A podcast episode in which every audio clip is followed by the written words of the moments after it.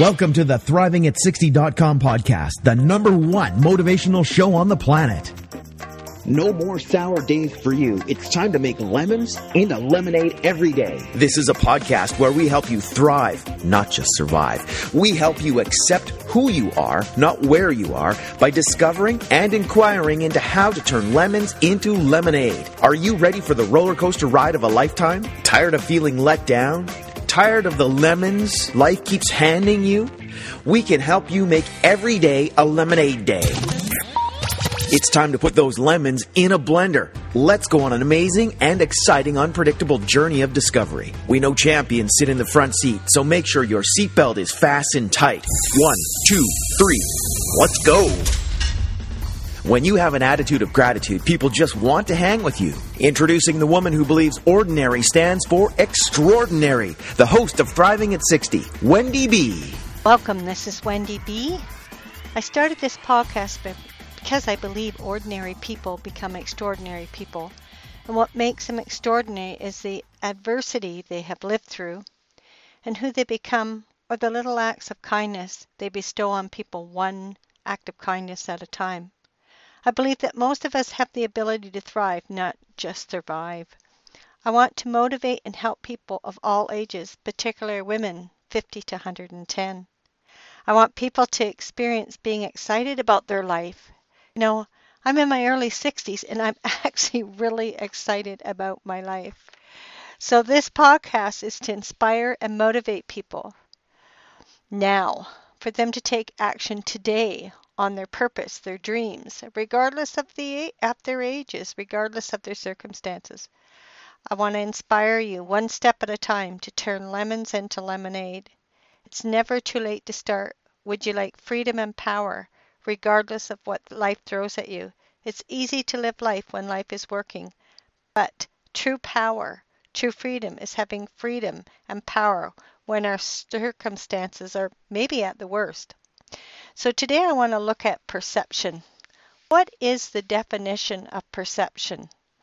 It's an insight, a way of perceiving, a view, the act of facilitating, a perceiving discernment.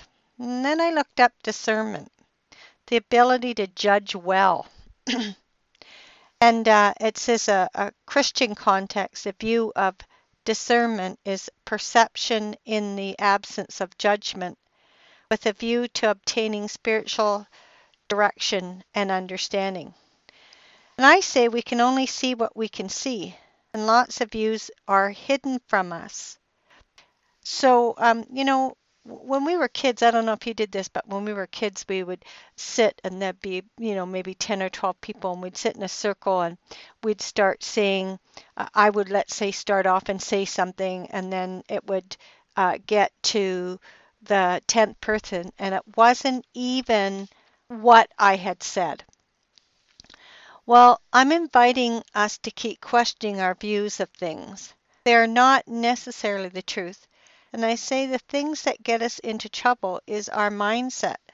If we really want to thrive, you know, we don't want to get stuck with anything, especially negative thoughts about ourselves or others. You know, um, I remember um, when our uh, youngest daughter, she's in her 20s now, um, she always, uh, she was challenging, she had learning challenges and, and she was just challenging. And um, when I say uh, challenging, um, she, um, she, she would have tantrums like maybe 30, 40 times a day and just get really frustrated. And um, and so it was easy, easy to get annoyed with her and think that um, you know she was doing something on purpose. And um, when i stopped um, one day i caught myself just getting really really frustrated and i, I sent a prayer and then I, I stopped and i asked her why she did this particular thing that i found very annoying.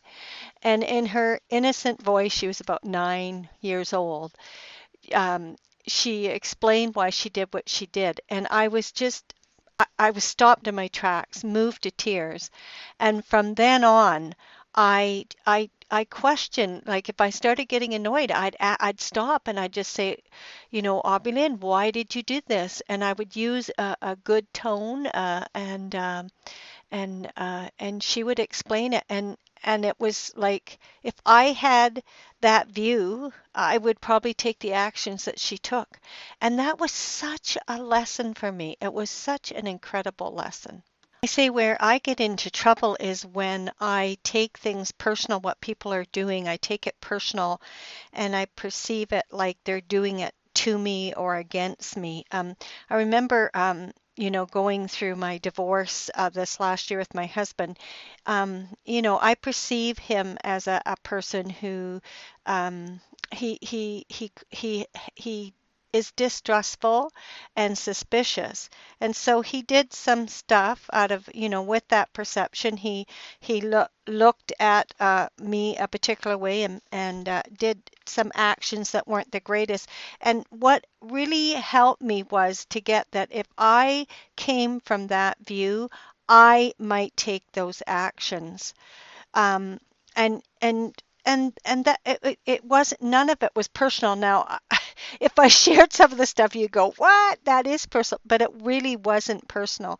So when we start questioning perceptions and even looking over at the other person's how they might be perceiving some um, it, it gives us a whole new freedom um, and uh, and and i say that, that that helps us thrive. I say that context is decisive. Um, and a context, uh, when I look in the dictionary, is an idea. And in terms of w- what it can be uh, fully understood or uh, assessed. So it's an idea, and in terms of which it can be fully understood or assessed. It's our, our actions I say our actions are always a correlate to our context. Now, just share a story about um, when I was heavier. I um, I just believed that I was a big girl, and um, and that uh, you know this was just the way it was. And I also uh, viewed life like it was hard to release weight, and um, so my actions were a correlate to that. And when I finally had a view that, well, maybe that isn't true, and um, I started taking actions a correlate to the new context that I had made up. There's some work that I do with uh, Landmark Worldwide, and um, I, I, just I highly recommend it for people. And um, we were creating new possibilities I was going to take on in this seminar. I forget which one it was. There was eight of us women and we were going to lose weight and and I had to look at all my different views of why I couldn't lose weight and and all eight of us said we were going to release weight and and um I was the only one that actually consistently released the weight and was able to keep it off. And I started looking at, you know, all my different views of why I held on to weight, why I couldn't lose weight, why it was difficult, or that I could always lose weight, but then I'd always gain it back. And I hadn't created any a, a future worth living into, like, and and so we, you know, in in Landmark we look at, you know, if you create a a future worth living into and come from there like as if you've already accomplished it it it it it, it, it, it the context then that you've already accomplished it has you taking new actions and new ways of being. And so I created the possibility of being a sexy hot mama. Now, I would never uh, taken that on um, uh, number one, I, I never wanted to be sexy. I'd been sexually abused as a child, so I never wanted to appear sexy.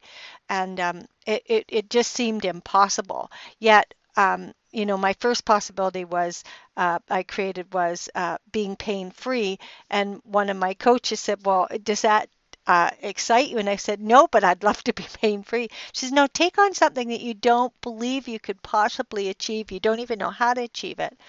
And uh, so I came up with this possibility of being a sexy hot mama. And I was excited. And from then on, in that moment, I started taking new actions.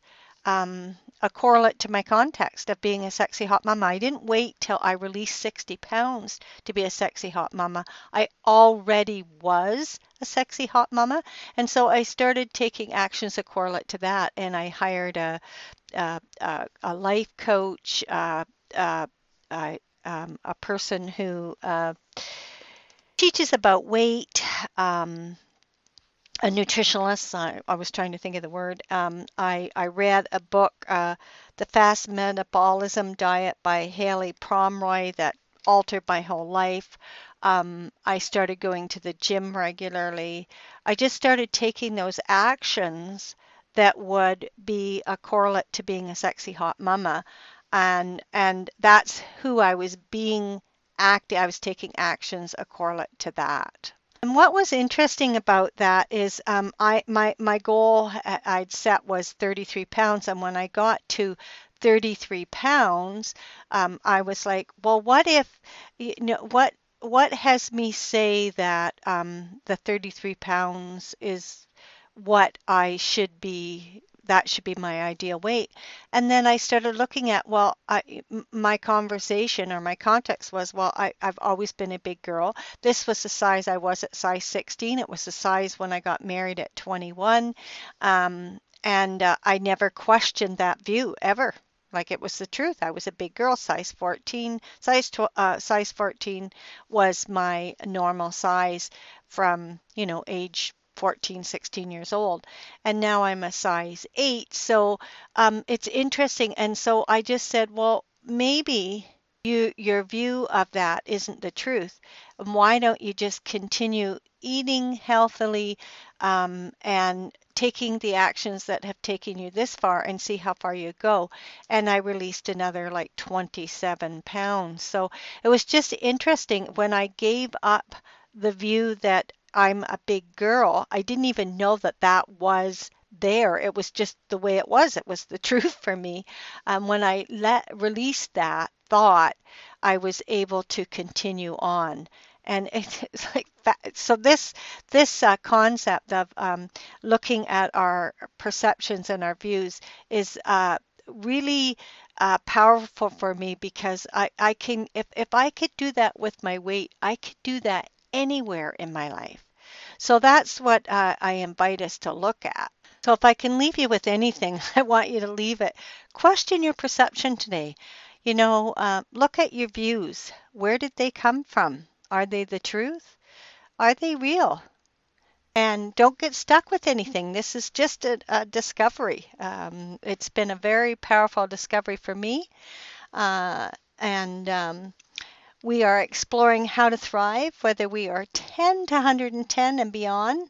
And I believe that part of thriving is questioning our perceptions, our views. So let's keep thriving so others want to hang with us. What do you need to do to thrive? What are your patterns that have it not thrive? What areas in your life do you want to be more effective? What areas do you want to thrive in? Well, what did you like best about this podcast? I request you subscribe to my podcast and rate it a number five. Email me. Let me know what topics you would like to discuss. Tell me about how you thrive. When you get handed lemons, can you make lemonade? I'd love to hear from you. This is Wendy B. Thriving at 60 Thank you for listening to Thriving at 60.com with Wendy B.